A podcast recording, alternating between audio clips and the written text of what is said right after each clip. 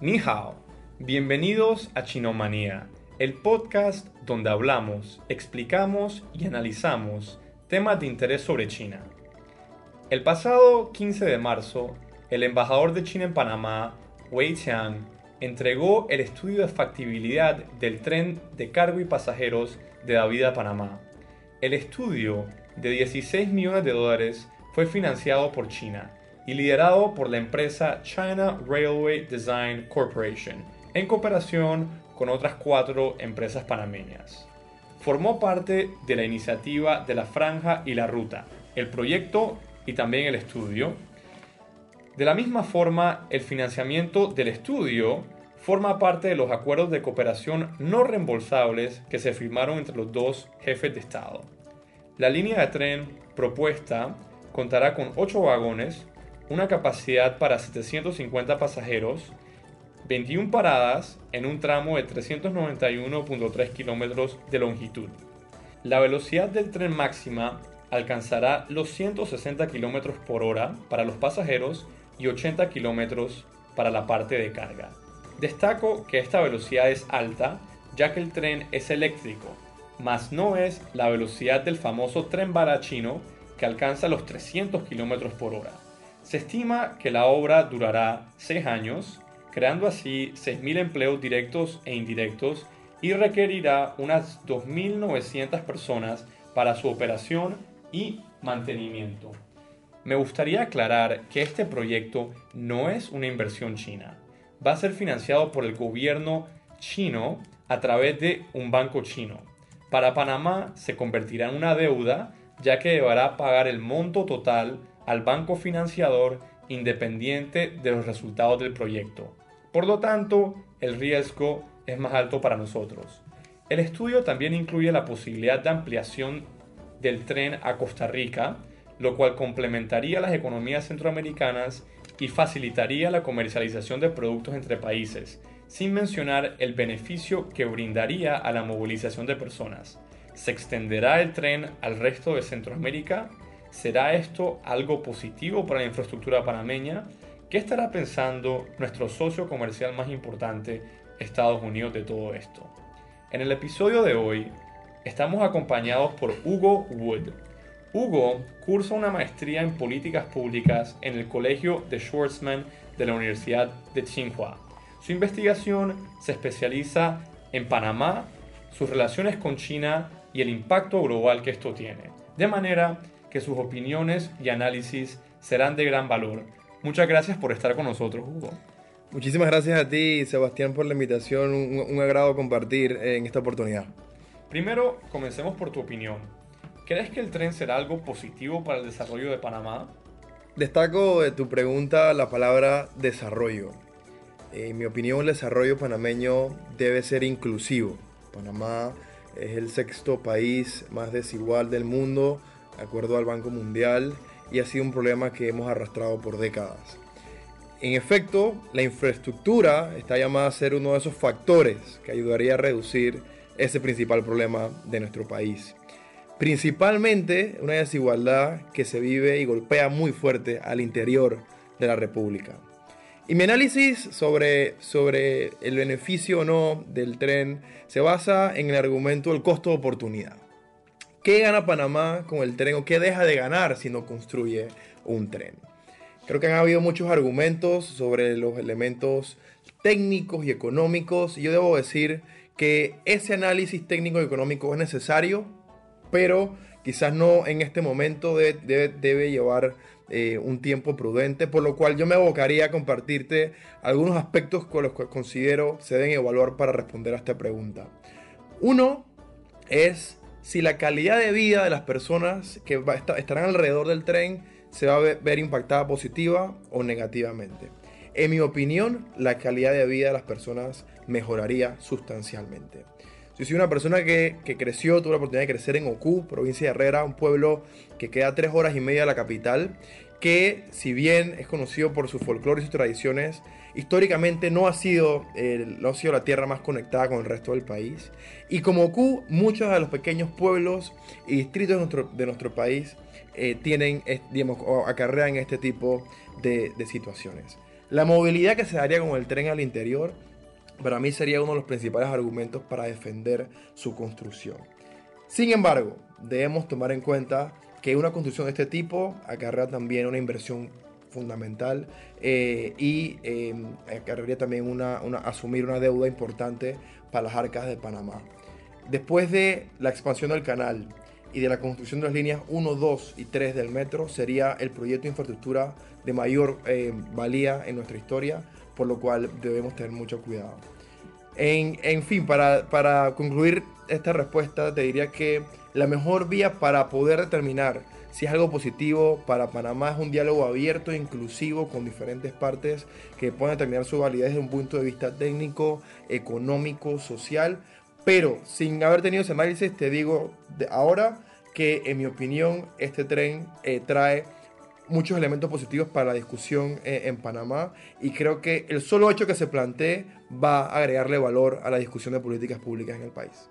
Bueno, has tocado eh, muchos temas sociales, de conectividad, movimiento de personas, que sin duda son difíciles de refutar, ya que es evidente que en Panamá hace falta infraestructura, eh, al igual que en el resto de América Latina. Hablemos un poco de cómo esto será un complemento a las exportaciones de Panamá y posiblemente también sus importaciones los mercados más grandes de exportación de Panamá son Estados Unidos, Holanda, China y Costa Rica. En estos momentos muchos de los productos se movilizan por aire y mar, ya que muchas veces es más barato enviar un contenedor por mar a nuestros países a eh, enviarlos por carretera. ¿Cómo el tren será un complemento a estas dos vías que ya están bastante desarrolladas y son utilizadas para tanto exportaciones como importaciones? Esa es una muy buena pregunta y, me permite volver a la primera sobre el elemento del costo de oportunidad. Si bien has dado en el clavo y has dicho que hoy probablemente la, movilización tanto por, por, mar como por aire es más competitiva, eh, debo decir que las estimaciones pueden indicar que una, una digamos, movilidad por tierra le agregaría competitividad a Panamá mañana. Diversificar las rutas actuales de carga del país potenciaría el sector agropecuario en regiones que hoy no están conectadas. Productos como el ñampí o el otoe, que se producen en áreas como Oku, hoy tienen grandes dificultades de poder ser transportadas a lo largo y ancho del país y más aún afuera del país. Con un tren que pueda cruzar provincias centrales, Veraguas, llegar hasta Chiriquí o hasta la, capital, productos como estos pudiesen eh, lograr mayor competitividad. Debo decir también que hoy cuesta cuatro veces más mover un contenedor de Balboa a Puerto Armelles que de Balboa a Shanghai. Los productos que van en esos contenedores, indudablemente que te redundarían en muchos beneficios también para las poblaciones que hoy día no tienen acceso a, acceso a ellos, por lo cual este elemento del costo de oportunidad también eh, tendría, tendría mucho sentido. El incentivo que, que, le produciría a los productores y a los comerciantes de poder ir al agro, a la tierra y producir también sería de gran valía. Hoy, uno de los temas de mayor debate en la campaña presidencial es el tema del sector agro. ¿Cómo incentivar que nuestros productores vuelvan al campo y lo produzcan, con, eh, produzcan productos de alta tecnología eh, y a un, a un precio accesible? Bueno, quiero decir que, quisiera decir que este tren permitiría que los huevitos de leche que se venden en Antón puedan ser comercializados en David y puedan ser exportados con mayor facilidad al resto de la región y fuera de ella. Son ejemplos de los muchos beneficios que tendría, pero también debo decir que un tren como este agregaría eh, mucho valor al comercio interior de nuestro país, el comercio entre las provincias que hoy día eh, es casi inexistente. Hemos dirigido más de 4 mil millones de dólares hacia la capital con las líneas del metro eh, y otros otros proyectos de infraestructura vial. Pienso que es el momento de mirar hacia el interior y un proyecto como este no solamente les daría acceso a infraestructura, sino que les daría acceso a mercados que mejoraría eh, la calidad de vida de, de los productores. Ok, creo que aquí a la vez que mejoraría el comercio no solamente de Panamá con la región, también mejoraría el comercio interno, lo cual aportaría a la integración del mercado interno. Ahora hablemos sobre el mercado interno en términos regionales. Dentro del estudio eh, existen tres fases y la primera fase va hasta David. La segunda y tercera fase pues no sabemos exactamente a dónde van, más estimamos que irían hasta Costa Rica y de Costa Rica a Nicaragua y así en ese orden hasta llegar posiblemente los países de estar de acuerdo hasta Estados Unidos, el resto de América teniendo otra eh, vía de conexión para el resto del continente. ¿Crees que este es el plan de expansión de China bajo la iniciativa de la ruta y la seda marítima? El presidente Xi Jinping cuando anuncia eh, esta iniciativa, que bueno, después cambia, cambia de nombre a la franja y la ruta, siempre ha dicho que el ideal de su gobierno es poder eh, promover prosperidad compartida, creo que es el término técnico que él ha utilizado. Y creo que para la región centroamericana, tener la capacidad de decidir sobre un proyecto de infraestructura de, tal envergadura sería muy positivo. Uno de los principales desafíos y a la vez creo que deudas que tiene el mecanismo de integración centroamericana es lograr que como región nos establezcamos como un punto de exportación competitivo para el resto del mundo. No lo hemos logrado ni en el sector eh, comercial ni lo hemos logrado en el sector turístico. La capacidad de tener un tren que permita que en vuelos eh, a través del aeropuerto de Tocumen, que es un hub para la región, que permitan que personas de Asia eh, lleguen y que puedan transportarse hacia David en dos horas y media y luego a Costa Rica quizás en, dos horas y media más y así sucesivamente le agregaría un, elemento de competitividad único eh, para estos turistas o eh, empresarios inversionistas que quieran visitar Panamá o la región. Es importante destacar que desde China, un, país distante de nuestra región, viajar hasta Panamá no es tan apetecible como único destino. El hecho de promocionar al país como un país multidestino creo que debe estar en la agenda eh, de, políticas públicas a futuro y creo que este tren podría traer muchos beneficios en esa, en esa dirección. Como te comentaba, el mecanismo de integración, SICA, es, eh, un mecanismo con mucho potencial pero que le falta elementos como estos y el, el momento que nos pongamos de acuerdo en estos proyectos de infraestructura sea el momento en que podamos sacarle provecho a nuestra privilegiada posición geográfica, que si bien Panamá ha podido destacar y ha podido aprovechar, quizás el resto de la región todavía no, o no, como, como el resto de la región. Y la franja de la ruta es una gran oportunidad para establecernos como esa puerta de entrada a América Latina que deseamos ser y aprovechar las ventajas competitivas que tenemos, por lo cual pienso que este, este proyecto de infraestructura calza perfectamente con las necesidades que tiene la región de poder eh, capitalizar su posición geográfica y incrementar su competitividad. Muy bien, creo que estamos de acuerdo con que para la región, para el país, también para los proyectos de China, eh, es favorable y todo esto apunta en una dirección positiva.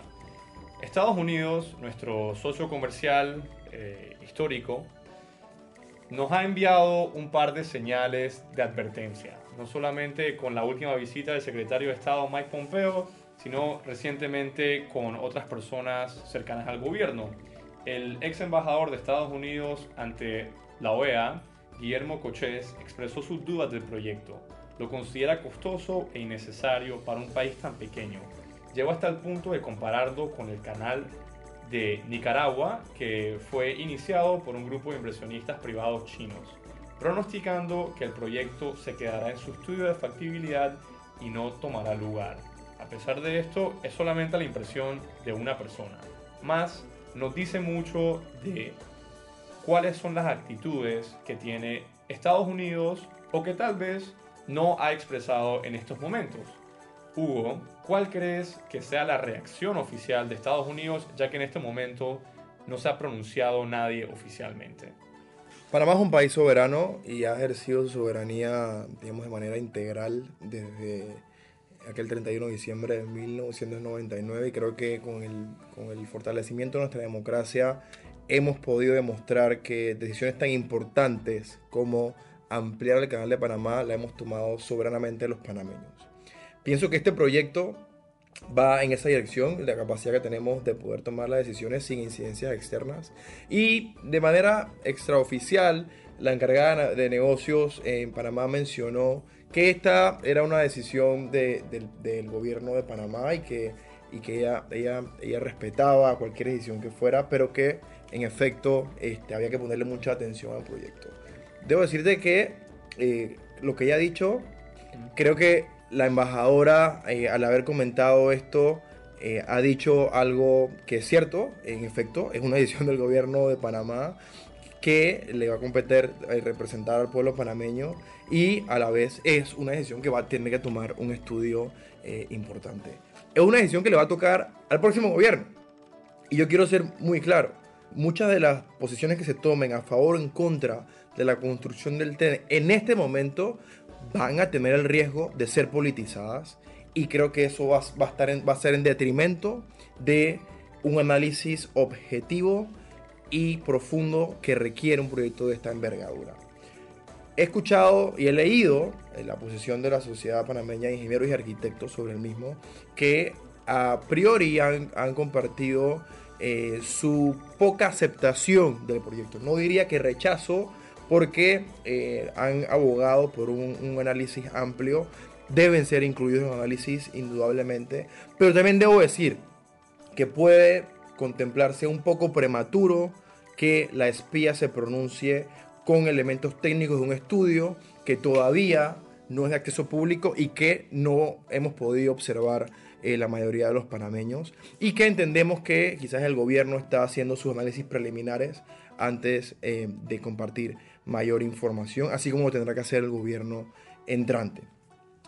Particularmente eh, sobre las preocupaciones, debo decirte que a mí en particular la que más me llama la atención es el tema de la relación deuda-PIB una vez asumamos un proyecto de esta envergadura. Cuando leo y escucho a los candidatos presidenciales compartir sus propuestas de campaña, que muchas incluyen altos costos para la deuda y sobre todo inversiones de, alta gama, como muchos prometen el 6% del Producto Interno Bruto en educación, que incrementaría lo que hoy se, se le otorga a educación, que te tendría que eh, readecuar parte de lo que hoy día tenemos en presupuesto, va a impactar enormemente la capacidad de pago que tenga el país. Este, este, como dije anteriormente, es un proyecto que va a ser de los tres más grandes en la historia del país y no puede ser una decisión tomada eh, a la ligera. Creo que el gobierno ha dado un paso importante en, eh, a través de la diplomacia, lograr que un país como China, que es, es, uno que está a la vanguardia de la, del diseño, construcción y operación de trenes de alta velocidad en el mundo, nos haya podido financiar este estudio de factibilidad. Ya Panamá tiene un estudio de factibilidad que nunca se había hecho Belisario Porras lo soñó en algún momento con, aquella visión que hoy día muchos respetamos, pero no es hasta ahora que tenemos este, este estudio para poder valorar esta posibilidad. Como dije anteriormente, eh, el interior de la República entra en debate, su desarrollo se comienza a tomar más en serio, no ha sido un tema de debate en las últimas campañas presidenciales y yo aspiro que esta, esta entrega de estudio de factibilidad le dé ese incentivo a las campañas presidenciales y a nosotros los ciudadanos de exigir que se nos explique y se nos proponga cómo manejar un proyecto de esta envergadura con eh, un país como China, que debo decir, el presidente de la República compartió que de, de, tomarse en cuenta positivamente el proyecto, su sugerencia o la sugerencia del gobierno es que se haga una licitación pública internacional. No necesariamente sea una contratación directa al gobierno chino, entendemos que si se toma esta decisión, muchas empresas chinas participarían en la licitación pública. Creo que eso enriquecería mucho el proceso de contratación pública de Panamá. Y tenemos que ser vigilantes de que se haga con transparencia, que creo que ha sido uno de los principales estandartes de los procesos de contratación pública, por lo menos en los últimos, digamos, en los últimos eh, eh, años, eh, luego de lo que vivimos anteriormente con algunos escándalos de corrupción que esperemos nunca repetir.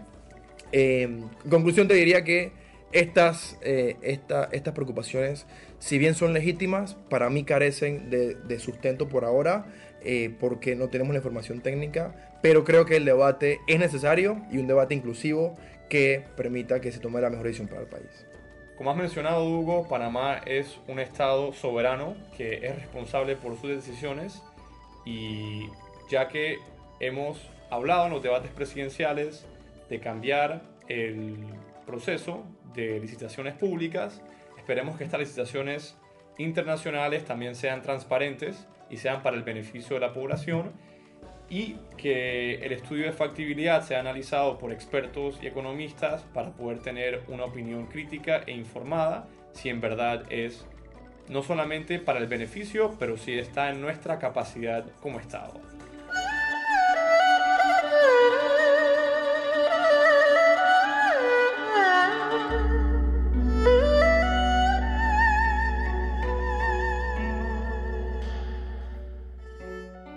¿Qué más está pasando entre América Latina y China? Xiaomi, el cuarto productor de teléfonos móviles a nivel mundial, ha publicado dos anuncios de empleo en LinkedIn para gerentes de venta en Perú. La empresa china, que también fabrica televisores, audífonos, cargadores, entre otros electrodomésticos, por el momento no tiene presencia formal en Perú más sí en México y Chile. Estos anuncios indican que Perú será el siguiente destino. ¿Formará Panamá parte de los países en los que Xiaomi en el futuro intentará entrar?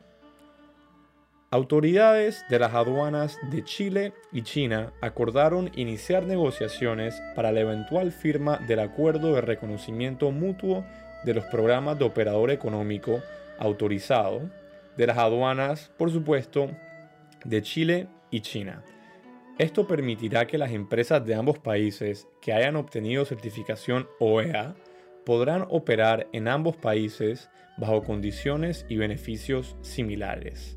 Un gran paso para la aduana chilena.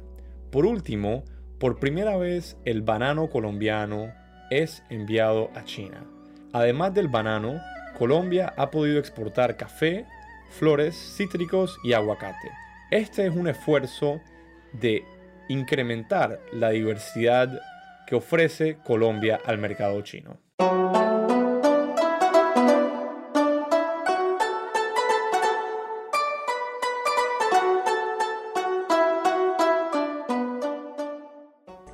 La palabra en chino de esta semana es tren, que se pronuncia Ahora invitamos a Hugo a que la pronuncie. ¿Quién la dijo mejor? Nos pueden dejar sus comentarios. Eh, como repaso, la frase de la semana pasada, o la palabra de la semana pasada, fue Lianhui, que significa dos sesiones. Muchísimas gracias Hugo por estar con nosotros. Pueden escribirla a Hugo o seguirlo en su cuenta de Twitter Hugo Wood, se escribe H-U-G-O-W-O-O-D. También pueden seguirme en Twitter, en mi cuenta Sebas Narjo. Hasta la próxima. Zaijian. Zaijian. Chino Manía es una producción de la prensa, presentado por Sebastián Naranjo, editado por Miel López y música de Wayfrog.